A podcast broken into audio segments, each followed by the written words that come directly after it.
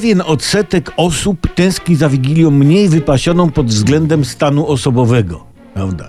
Co mają robić? No tak narzekamy na tę pandemię, niepotrzebne śmierci, inflację, ale spójrzmy, jeśli ktoś jest w nastroju na pozytywny, może za dużo powiedziane pozytywny, na mniej negatywny aspekt tego kowida i inflacji, no bo dzięki nim możemy mieć fajną Wigilię, dzięki drożyźnie nie musimy tyle rzeczy kupować, a więc oszczędzamy, a dzięki pandemonii covidowej nie musimy nigdzie iść, ani nikt do nas nie przychodzi. Tylko trzeba skłamać, że mamy kowida, jesteśmy na kwarantannie. To nie grzech. Nie, nie.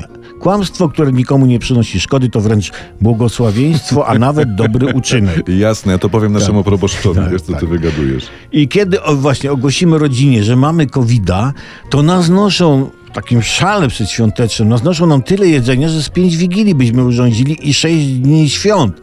Ba, starczy nam nawet prowianta aż do trzech, a nawet do sześciu króli. A jak ktoś ma dużą rodzinę, to i Wielkanoc ogarnie na, przyniosio- na przyniesionym prowiancie, tylko jajka trzeba będzie dokupić, bo jajek na Boże Narodzenie nie przyniosą, bo się ich wtedy nie je. Taka tradycja, no nie dyskutuj, no nie dyskutuj. I patrzcie, drobne kłamstewko i masz na dłuższy czas żarcia potąd, a nawet po większe potąd. Bez wydatków i bez roboty i no po prostu czujesz się jakbyś był, ja nie wiem, no w Radzie Nadzorczej spółki z udziałem Skarbu Państwa. Nic nie robisz, a masz, nie? Tylko ci z rad nadzorczych tym różnią się od kłamczuszków wigilijnych, że, że ci w radach to mają święto cały rok.